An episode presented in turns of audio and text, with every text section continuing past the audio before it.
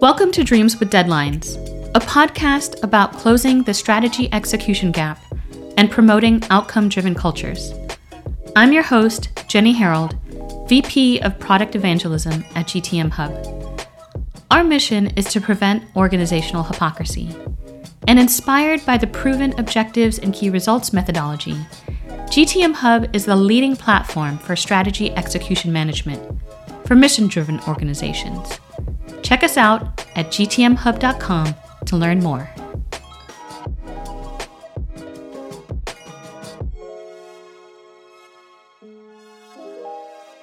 For Jem Pauly, OKRs are all about consistency. The framework can be adapted, but as this senior operations partner at Talentful notes, replicable systems are king. On this episode of Dreams with Deadlines, Jem is walking us through the processes and standards Talentful has innovated in the area of recruitment, hiring, and integration, and what resonates most in both client-side and internal workplace cultures. A few of the things we talked about: the tools that Talentful provides clients ramping up and expanding, much as Talentful itself has been doing throughout its steep growth trajectory. Why strategy, replicable work, decisions, and change are among four key areas upon which to focus when it comes to creating and implementing OKRs. The data-driven tools Talentful leverages to help clients identify, onboard, and retain talent. How to manage competing demands and balance long-term proactive development standards and priorities against near-term reactionary fire drills. And finally, Jem offers up some fun responses to a round of my quick-fire questions. Let's jump in. Excited today because I have Jem Pauly with me. She is the Senior Operations Partner at Talentful. A little bit about her background. She joined in 2018, is that right? Yep, that's right.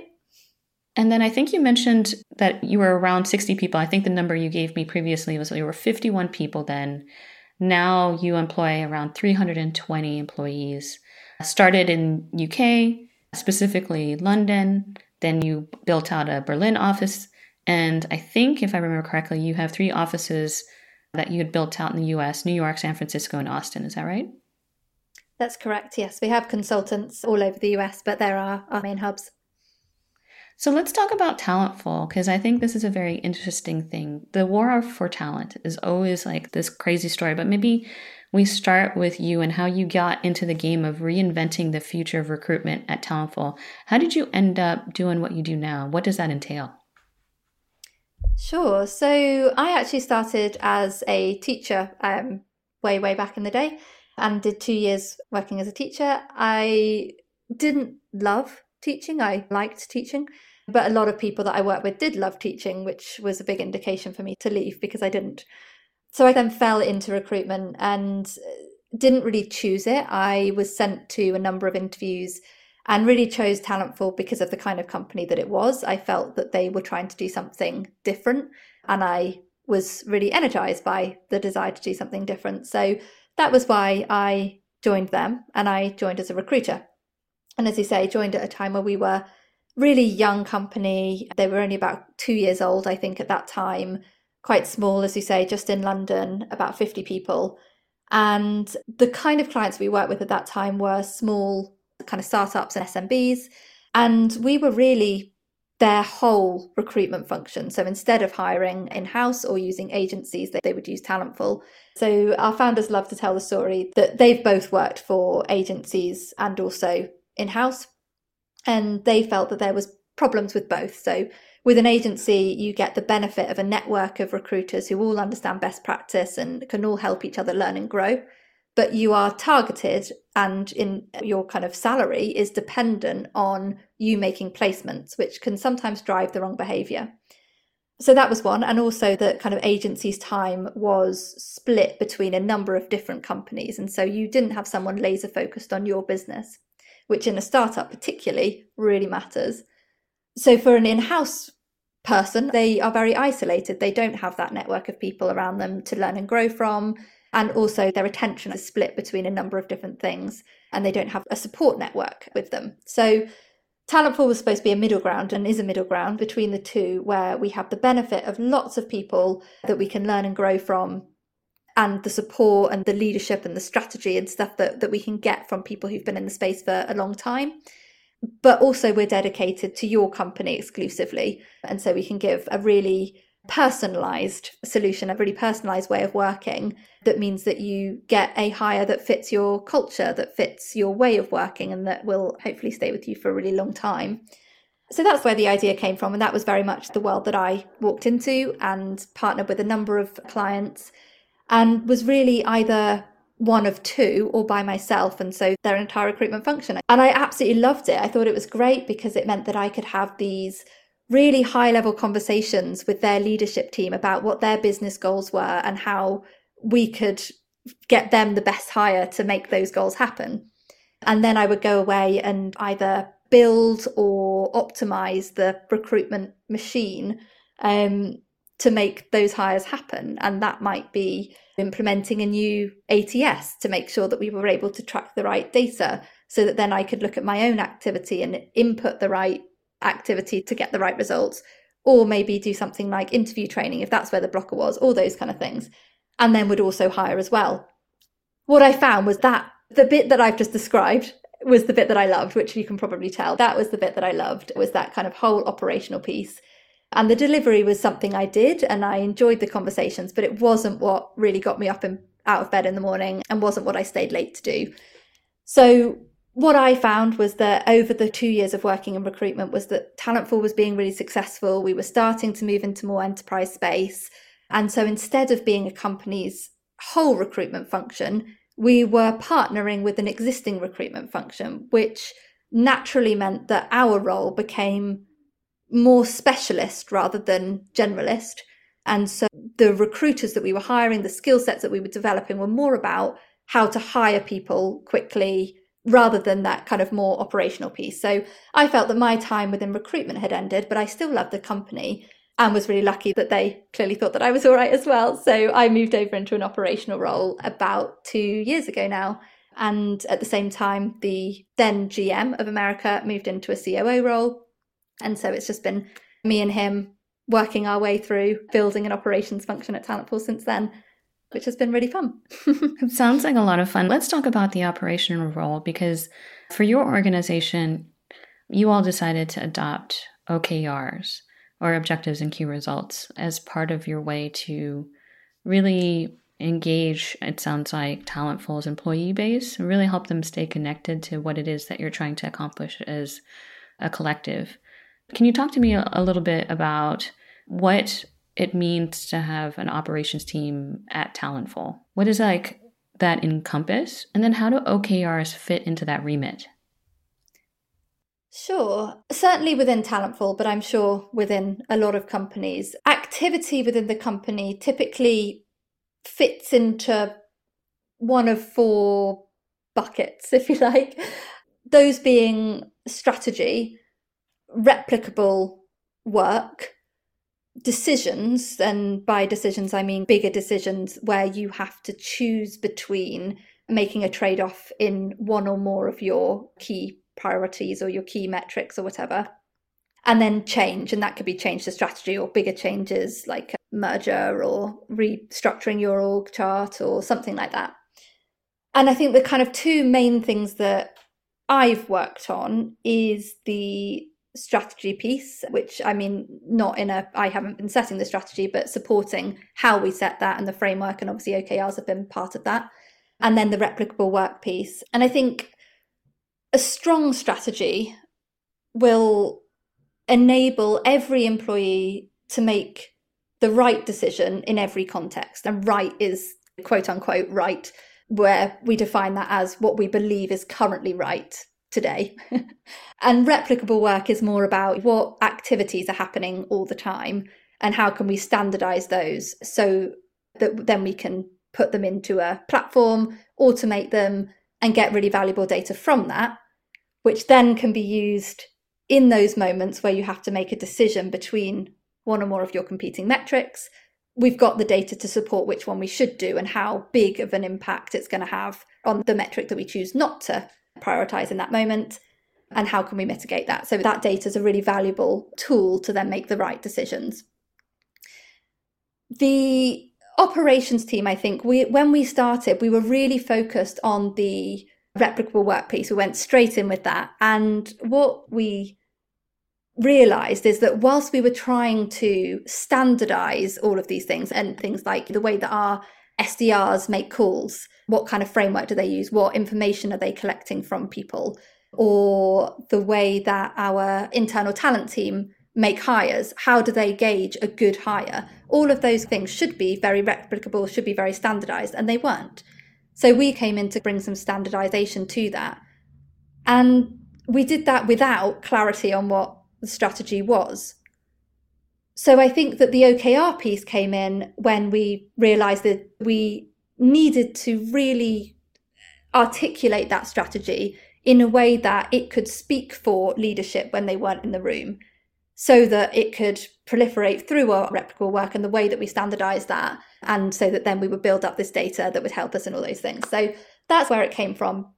And in the first instance, we used spreadsheets. We were writing it all on spreadsheets, and I think that really helped just to get it down on paper, and have since moved to Gtmhub, which is a much nicer interface and has given us a lot more clarity there.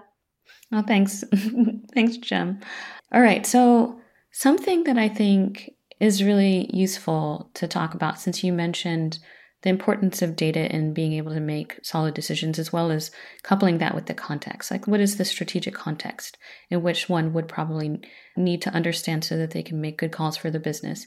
You've once told me, and I loved this, that really the intent of your team at one point, and continues to be, is really pushing down decision-making where the data lives.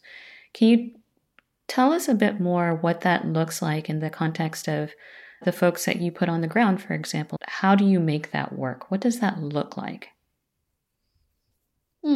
Sure. I can't remember where I read that, but when I did read it, I thought that makes so much sense, because quite often I think that where I said that a strong strategy means that people make the right decision when leadership are not in the room, weak strategy, or a strategy that hasn't been appropriately communicated, will mean that your employees can't make decisions without C-level in the room.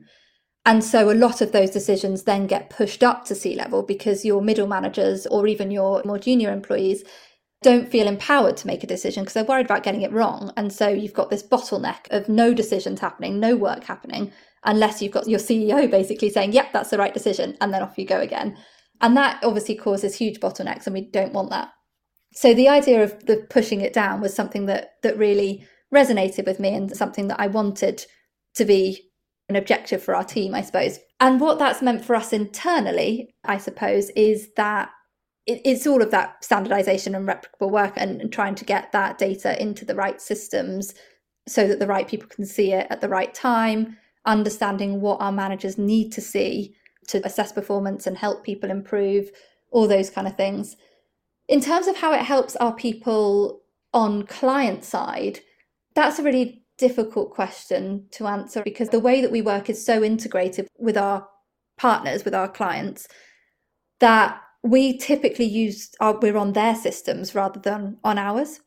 So I guess the way that it works with our delivery team, so our consultants who are on site, is being able to feed back some of the data through and back to them so that they can use that to be consultants on site. And that's one of the projects that we're working on right now, which is around how can we aggregate all of the pipeline activity that's happening across all of our different clients, and how can we segment that data so that when a client comes to us and say, well, how long do you think it's going to take us to hire this very complex deep tech role?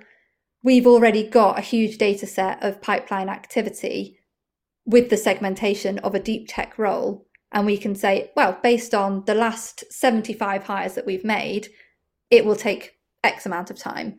And giving our consultants visibility of that will really enable them to level up in the service that we're able to provide our partners, our clients, and the kind of hires that we're able to make, and will help us with our mission to reinvent the future of recruitment. I really like that example. Thank you so much for sharing that. So can you talk through what the difference is between what we would consider, you would consider, like an outdated recruitment practice versus, and you started to do that when you had introed Talentful, But can you talk about maybe some specifics of like, this is the way that it used to be done, and this is how we approach this at Talentful, where you think things are headed?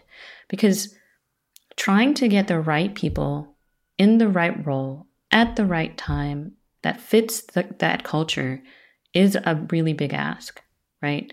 Every company, it doesn't matter how big, small you are, like this is one of the biggest challenges, is how do we attract wonderful talent?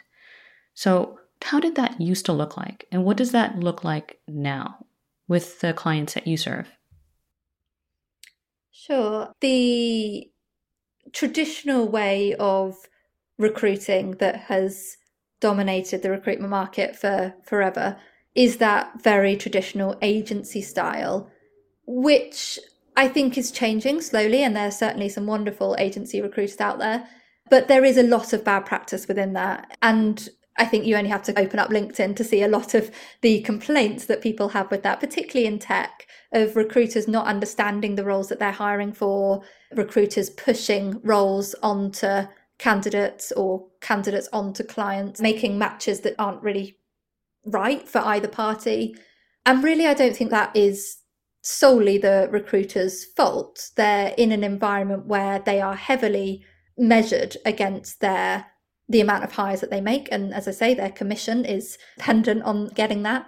And also they don't have the access to hiring managers that they need. So if they're hiring for a tech role, the best way to learn about a tech role is to speak to the tech team and to sit in on interviews with the technical team and to live and breathe their world for a bit. And an agency recruiter isn't able to do that because they're not in the company and they're serving so many other clients at the same time.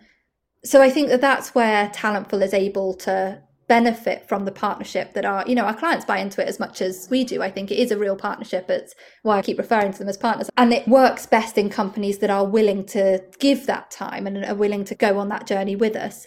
And where I found on my time as a recruiter that I really benefited from was speaking to those teams. So if I was hiring for the sales team, I would go into the sales team, I'd sit with them, I'd listen to them on calls, I'd sit into interviews of candidates and we'd debrief with the hiring manager after, and we'd build up all of this qualitative data, all of this information meant that the hires that the candidates that I brought through would be only the ones that I thought were going to make it, to final stage and be offered. So I think it's just about that. Recruitment is very context driven. It's about people, and those are things that people aren't numbers. So it is a very context driven industry. And I think that the agency model of working doesn't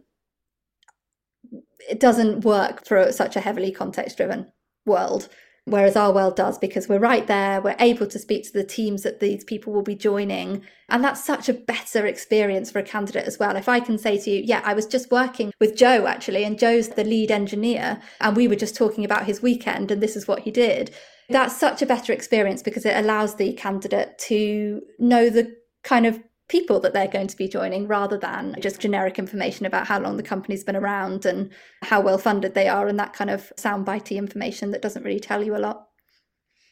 I feel like there's a theme emerging as we're talking, like on the one hand, that strategy provides this rich context for someone to make really good decisions. And in terms of your business, having the context of your client and really understanding them provides an overall better experience, both for the person being recruited as well as the company who's going to recruit them, as well as your client. All of this makes sense to me. So maybe we can switch gears just a little bit to talk about culture, because I can imagine, and we've talked about this before, it could be very alluring for somebody who is sitting client side to be like, you know what, it's nice here. I'm working really closely with these people. I feel a real strong connection with my client. That's wonderful. And maybe they have the inkling to say, what would it be like if I switch teams, so to speak? But it sounds like you have a fairly high retention rate, and that has a lot to do with your culture. Can you talk a bit about how culture plays a really big role, not only in implementing your operational strategies, but also what it means in terms of just retaining top talent as Talentful? Absolutely. It's definitely been a challenge for us that has only been exacerbated by the move to remote work, where before we had this really lovely way of working where you would come to Talentful on a Monday and a Friday, and you'd be on your client side Tuesday, Wednesday, Thursday. So we'd all come back together and then we'd all go out to our clients. And it was actually, startups can be really difficult to work in. And so I remember it being really nice because you go into this crazy environment, Tuesday, Wednesday, Thursday, you'd be really in the weeds of your client. And then on a Monday and Friday, you could come back to Talentful and you took a step back, and it gave you the space to talk about things from an outside perspective, which then helped you be much better when you were back in it again, which I think, again, people don't benefit from if you're in that environment all the time. That was great. When we obviously moved to remote working, we couldn't have that same cadence and that same space change that we'd had before. So culture really, it was really leaning into the bits of the culture that we saw working in a remote context. And one of the biggest ones of those is knowledge sharing. So we found, and I think that there's something about making sure that with culture, you follow what's already working. And I think with Talentful, we've always been really good at allowing our consultants to, in a very unstructured way, just use Slack and put in a notification into a general channel and say, look, I'm hiring for this role. I've never hired for it before. Can you help me? And it's one of the best things about Talentful that everybody talks about and what everybody will mention as one of their favourite things, I think, that as soon as you do that, you'll have about 7 or 8 people immediately respond saying, yeah, I did this thing not 2 days ago and I can help you with this, or I can provide you this interview pack that I've already created. I can give you these candidates that I've already spoken to that are the silver medalists from the role I've just hired. All those kind of things. The help that you get is everyone will take 5 minutes out of their day to help you. And I think that's really special and something that we wanted to lean into a lot. And our people team builds on that with our L&D function and all those things to try and build more of those collaborative ways of working to make sure that it doesn't drop off. Obviously, now we're in a position where more people are in the company that joined in remote work than did before remote work. So teaching them that's the Talentful way of working, particularly if they've come from an agency where it's more of a competitive environment where perhaps you protect your knowledge rather than share it. And that's not an assumption. That's certainly something that those who've joined from agency have said that was something that they did. I think it's just a kind of behaviour change and trying to get them to lean into that and contribute to that and take as much as well and just work with that very natural knowledge sharing culture that we have. So I think that's the way that we do it. And certainly we have seen people drop off. And I think that that's also something that does happen and happens in every company, that the culture isn't for everybody. Some people don't want to contribute to that kind of hive mind. And that's okay, but it's not going to work for us. You won't get the most out of Talentful and we won't get the most out of you. So it's probably better that you work in a different environment. But for those who do want to work like that, I think, yeah, Talentful's the best place to be. Well, stellar endorsement. What can we say about that? Absolutely. I wouldn't have stuck around for 4 years if it wasn't right. Same. I feel the same about my own company. You kind of have to drink the Kool-Aid, so to speak, and really believe in who you work with and what you're working for and for whom. All of these things need to line up, I think, for individuals because purpose matters. And to that point, maybe we can talk about your growth trajectory. What happens when you grow as fast as you all have is things like specialization. And that sounds wonderful. And you've discussed just how specialized you can be in terms of even who you hire for and how connected you are and how much qualitative feedback as much as quantitative feedback that you have your hands on.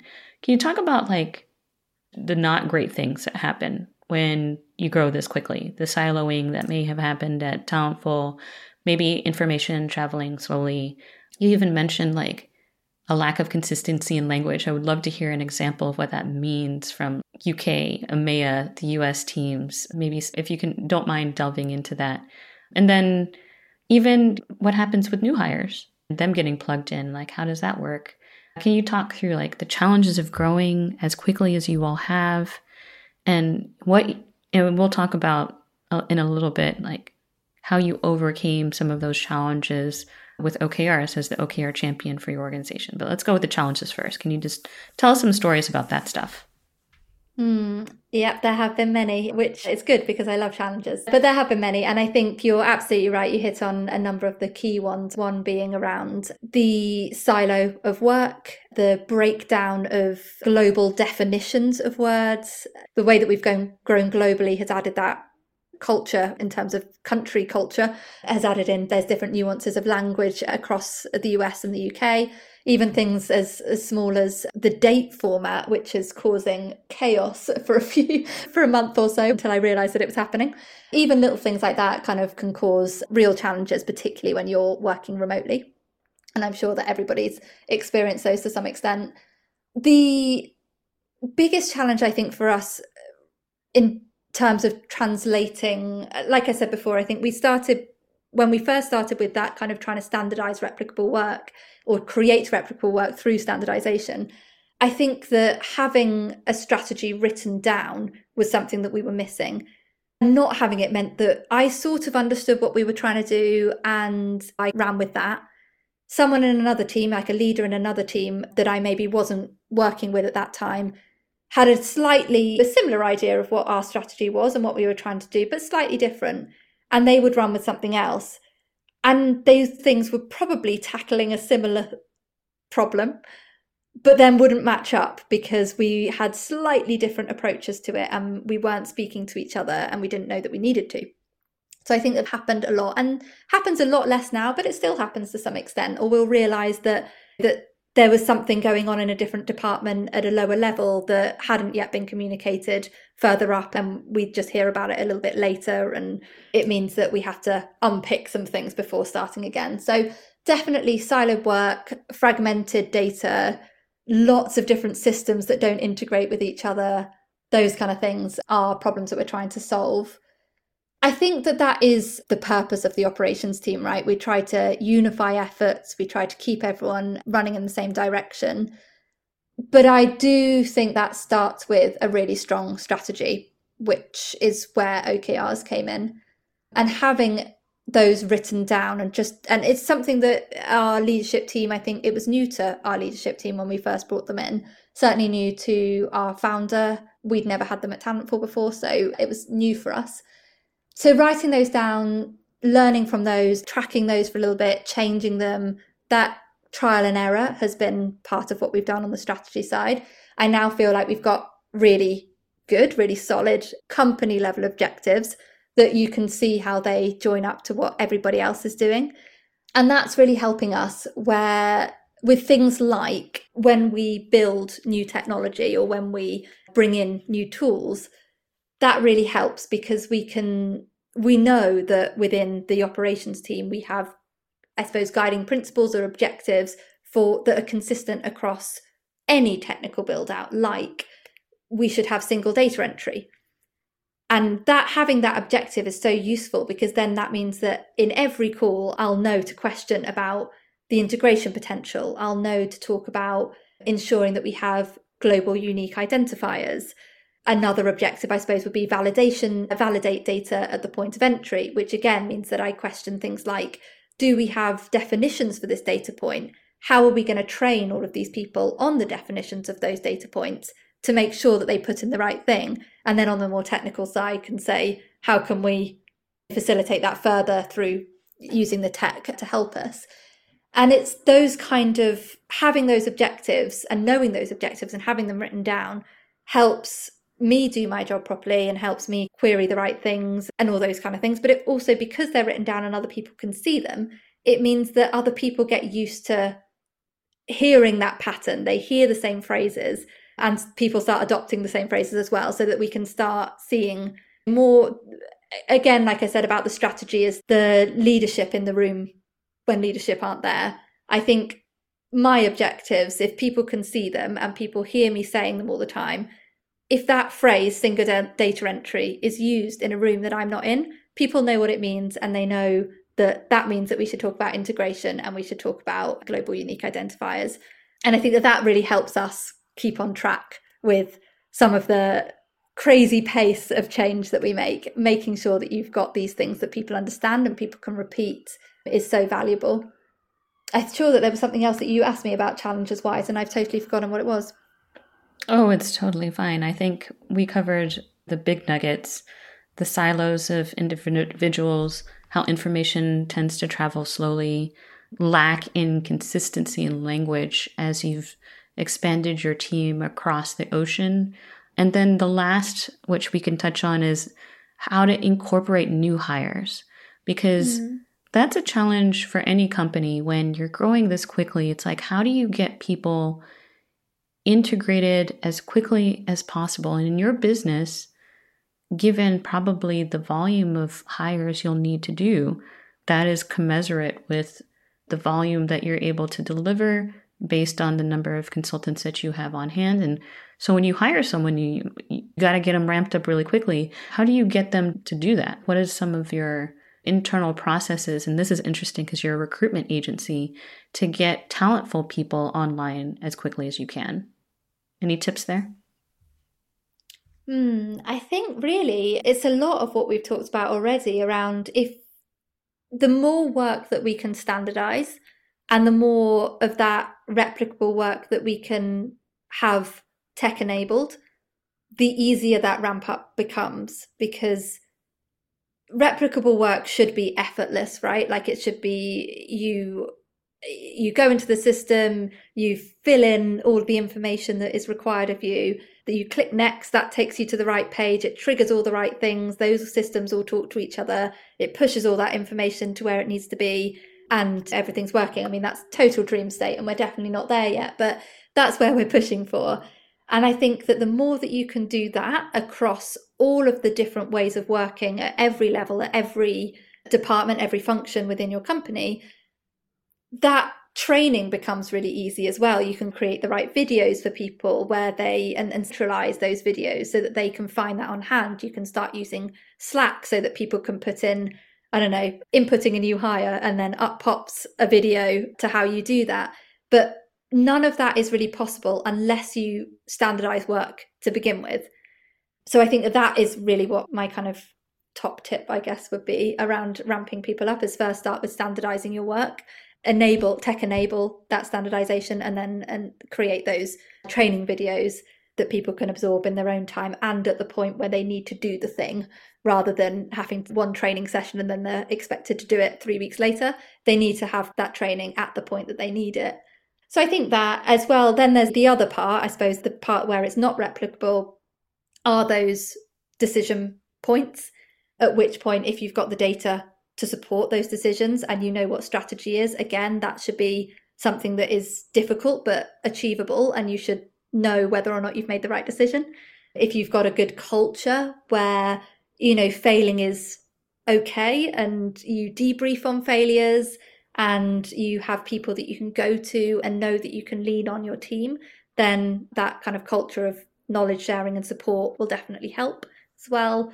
And having long tenured people in, I think retaining people. I think people like, not to, in the least arrogant way possible, I think part of my value to Talentful is that I have a huge amount of institutional knowledge that doesn't exist with people who've only been in the company for a couple of months. And keeping people like you and I around who have that institutional knowledge is so valuable when you're ramping up new hires, because that's where people can come to me and I'll give them context of something of, oh, that we do it this way because of this. And that helps, I think, as well, to have tenured people in the company. Yeah, I don't know how many conversations where I've been asked, like, why do we do it this way? And we're like, and then we talk through, oh, well, at this point, this is what happened. And then it resulted in this, that, and the other. And well, here we are now. But it doesn't mean that we have to be this way. We can certainly change it. And that's the fun part, I think, is being able to have new folks in there to shake up kind of our conventional institutional knowledge with, maybe there's a better way. Let's talk about prioritization for a moment, because in your line of work, it sounds like everything is urgent all the time. Mm-hmm. Like we've discussed before when we first met, like there's on the one side, having an angry client, for example, and versus that of a frustrated consultant. How do you think through prioritization, and what degree do you think OKRs help shape that longer term view on focusing on the opportunities at hand rather than always addressing these near-term reactionary fires? It's a really difficult question to answer, and also it was a very difficult challenge and one that's really ongoing, I think, of that proactive decision making versus reactive decision making. And really I imagine a challenge of every scaling company, particularly when you go through that small startup phase. You can have a lot of edge case clients and you never want to leave any revenue on the table, and rightly so. You're not going to succeed if you do. When you get to scale up at stage, I think that standardization of work, as I keep talking about, almost requires you to leave revenue on the table sometimes if something doesn't fit into your ICP or whatever. So I think it starts with, and I think really this is the stage that I feel that we're still in, which is just challenging the edge cases. So we never let, I never let an edge case go by. So if we say, oh, well, yes, I know that the process is usually that, but for this client, we're not going to do that for this reason. It's saying, okay, well, but does this client give a sufficient ROI to warrant them being an edge case? And ROI might not necessarily just be revenue. That return on investment could come in many different ways. It might be future revenue, or it might be that they're a very low effort client and this is a shorter term contract, and so it doesn't require a huge amount of that revenue is there, but it doesn't require a huge amount of input from our side to recognize that. So I think challenging that and thinking out loud and getting people used to saying, okay, well, is this an instance where we want to make an exception? Or actually, will making this exception now cost us in the future? And one of the, I suppose, to give a really tangible example of that is that where I said before, when I was a recruiter at Talentful, I was operating on site by myself. That doesn't really happen anymore at all. We have much bigger teams now, and much bigger teams require more management structure. So we now have a role which is our talent directors, and they're still client facing, but they are split across several clients and they provide strategic support. So they're kind of like an Uber head of talent, if you like, who can provide that they're really experienced recruiters who are really experienced with recruitment leadership, and they're focused on an area. So they might be working with specific startups and they can provide really valuable strategic guidance to these startups that help the company grow and also help our teams deliver to the best of their ability. Now, we had an issue several months ago where our talent director capacity was being absorbed by having too many individual contributor direct reports. So we'd have this talent director, which should be very strategic, but actually getting so involved with this junior level management, and junior people need a lot of support to be the best they can be, and they deserve a lot of support to be the best that they can be. But that meant that our director time was far too fragmented. Now, there is a bit of an economic downturn, of course, and hiring is less of a priority for clients. And so we do experience some pushback where clients maybe don't see the value immediately in a talent director. You know, it's like sliding doors, really, isn't it? You don't know how good your talent function is going to be with strategic support versus without, and you'll never see the difference. So it's for us to communicate that value. But now if we have a client come through that says, actually, I don't want a talent lead, so I don't want a manager between our director level and our consultant level because I don't see the value in a talent lead, that is something that then I would say, okay, well, we can do this. Absolutely, we can do it. We can make an exception for this client, but in 6 months' time, when the market potentially bounces back, are we going to be in a position where our talent directors lose that capacity again? Are we going to be overworking those people? And if we are, does that mean that we're not going to be able to recognise 3 more clients because we said yes to this one today? And actually, does that cost us money, even if it feels like we're leaving revenue on the table now? And I think that it's talking through those situations. And sometimes the answer is no, actually, there's real growth potential on this account. As soon as we get in and start proving our value to them, I'm really confident that this account could grow to 20 people, at which point we're going to put in a talent lead. Then away we go. In which case, fantastic. That's great. But once we've said that, we hold ourselves accountable to it. We remember why we made the edge case and what mitigation plan we had in place to ensure it didn't become a problem in future. And we can monitor that. Had we just let the edge case go, we would then maybe get into a problem later on down the line that we weren't prepared for. And I think that's where we're at the moment, is just looking at these edge cases, challenging those as they come up. So reactively challenging to make proactive decisions. Well, I think it's so funny. I'm about to give a talk tomorrow at the time that we recorded this. And we're going to be talking about volatility, uncertainty, complexity, and ambiguity, that fun business term VUCA that everyone talks about. And what you just covered is really about volatility, that the challenge is that it is unexpected or unstable, and you don't know how long the duration of that would be. But it's not necessarily something that's difficult to understand, and you have knowledge about it. An example that you just gave, I think, falls in that category. And so the best approach is to build in slack and devote resources to be prepared for that eventuality.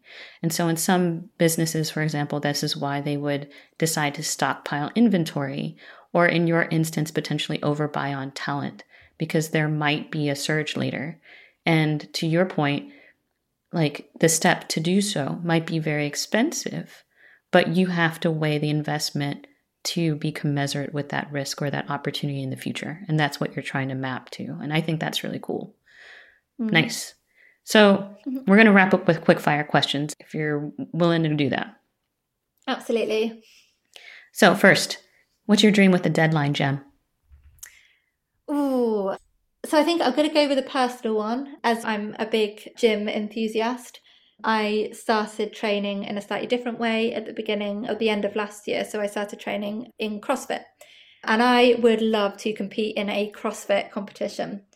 So that is my objective. I've given myself quite a long leeway for that one. I'd like to do it by the end of next year, because I'm very much someone who doesn't want to compete unless I think I'm in a chance of winning. So I think I'll go with that one. I love that. Go CrossFit. All right. What do you appreciate most about your team? Oh, everything. I love my team. They are fantastic. I think most about them, I think it's their willingness to jump into everything. And I think it's actually one of our weaknesses, but I love it so much because I think it's our biggest strength and our biggest weakness, is that we massively underestimate how difficult and time-consuming tasks are, because we are so excited by them and so willing to get stuck in, and we get them done. And I think that we don't shout about how great we are enough. I don't think we shout about the impact of the things that we've done enough, because we don't see them as big things, because we're just so excited about it. We're just doing our jobs. And I think that that's what it is. It's about that kind of passion, that drive, and the hard work that we all put in, and just totally not realizing how big it is and how hard we have worked and all those things. Yeah, that. I love that. I will break the flow really quickly to say, at Gtmhub, it's actually pretty cool because we had a similar issue. Like, we're just a gung-ho team. Like, we just want to get stuff done, and we get excited about the work. Mm. And we created 2 Slack channels. One of them is the shameless bragging channel, where, should one want, they can talk about how awesome they are, and unapologetically so, and people will champion that and cheer it on. And I think that's cool. And then the other one is a daily wins channel. And all the time you'll see people just thanking their teammates for just a job well done, no matter how big or small. And I really love that. Do you have something similar over at Talentful? I love the shameless bragging channel. I'm definitely going to advocate for that to give me a place to do so. We have a goals channel, and it's really interesting actually that we brought this up now, that we have a goals channel that has been very focused on placements made. And that's something that existed 4 years ago when I joined, that you put in goals and you just put in the placement that you made, and everyone reacts to it. And that's great. Now we have so many different roles in the company that's so focused on just one role. So actually I have a call tomorrow at about this time to talk about changing that to a kudos channel, where we can start celebrating all functions of the business and some of our kind of coordinator positions as well that are on the delivery team. So it's evolving. So we have something, but it's not quite right. We're changing it, and we'll definitely be advocating for a shameless bragging one too. Love the evolution there. Last question. So for folks who are just starting out their journey, or they're picking up their journey again on OKRs to help them execute their strategies effectively, what advice would you give them, being a seasoned veteran and being an OKR champion yourself?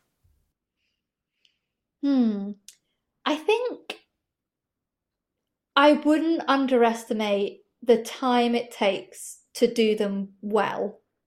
And I wouldn't rush through that, because I think all of the time that you take, all of the kind of time that you spend trying to restructure them into a better way, or really think about, okay, what is the one metric that is at the end point of all of this work? What is the bit that's going to really make everything that we've done worthwhile and will communicate the value of all of this work to someone that doesn't know my function?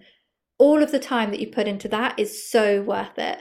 So I think I would just really take your time talking about your objectives with your team, brainstorming those with your team, talking about the key metrics that all of that work is going to influence before starting. And I think we were guilty of it as well, that when we started, we just thought we need something, we need some structure, and then we'll go.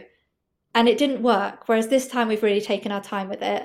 And I feel really, really excited about kind of some of the changes that are going to happen as a result of this, just because I feel that we've taken a bit more time to structure them properly and really consider what it is that we're measuring and how that can show off the work that's being put in.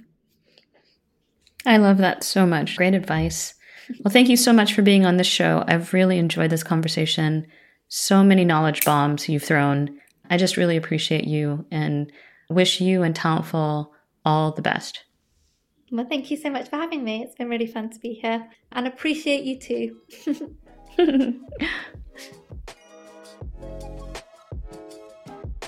That's it for this episode of Dreams with Deadlines. Thanks for listening. If you like today's episode, please subscribe and share. Show notes can be found on gtmhub.com/radio. If you want to learn more about our product and services, head out to gtmhub.com. If you have questions that you'd like answered on the show, shoot us an email at radio@gtmhub.com. Tune in next time.